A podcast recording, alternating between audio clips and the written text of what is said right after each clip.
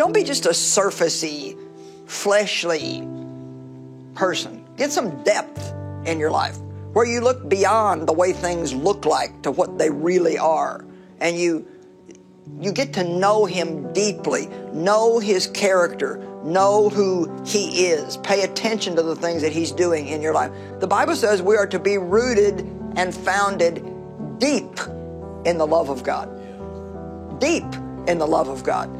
That means that you should know so certainly that God loves you, that no trial, no tragedy, no difficulty, no dry time with God can ever take away the truth that you believe that God loves you.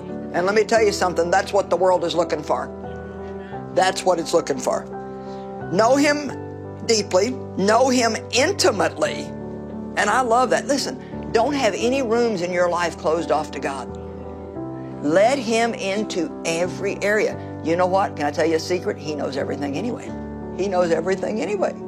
Know how wonderful He is, Paul said.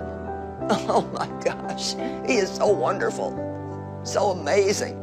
You should talk to him about how wonderful he is. I just made a quick list. Make your own list. He's faithful, he's good, he's kind, he's merciful, he's forgiving, he's loving, he's powerful, he's understanding, he's a God of justice, he's beautiful, amazing, he heals, he restores, he renews, He revitalizes. He's so wonderful. I scratch my head in total lack of understanding of why anybody would not want a relationship with God. I do not understand the way the world is going today, where people are, you know, I'm working really hard in my life and have given my life to helping people know God and to have faith in God. And you know that there are people that are actually working about as hard as I am trying to get people not to believe in God. It's like, I mean, it is a demonic thing that's going on in our world today. And let me tell you something. You got nothing if you don't have God in your life. Because let me tell you something, this is all going to be over someday. Everything that we currently see, the Bible says, is already passing away. You didn't bring anything into the world, and you're not going to take anything out. And how lonely it would be to live your life and actually think that you struggle through life and then there's nothing. I mean, there's life after this life here. It's called eternity. And you're going to spend it somewhere. and I can tell you, the options are not too many. It's heaven or hell. And I think that you definitely want to pick heaven.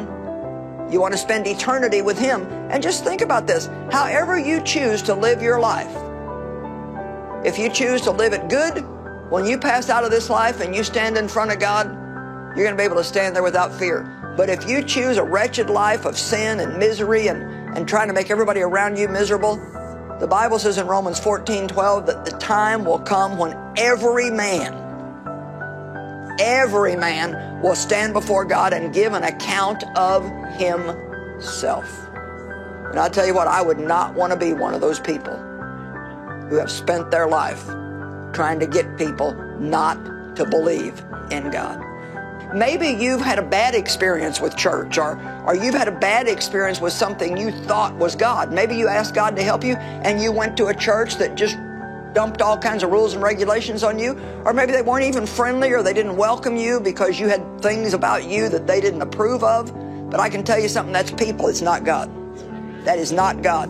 And His arms are open wide to you today. He loves you so much. He wants to help you. He wants to get involved in your life. And all you need to do is believe and invite Him to come in. Know how wonderful He is. Oh, and I love the seventh point know his resurrection power.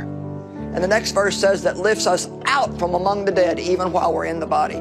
Now, what does that mean? It doesn't mean that I won't have any issues, but here's what it means there's a place in God that even when I am having trouble, when I don't understand what's going on in my life, when things are not working out my way, when I'm sick, when I'm in pain, there's a place in God that although I'm still here on this earth and my body is suffering, spiritually I can be lifted above that and I can have hope. Hope.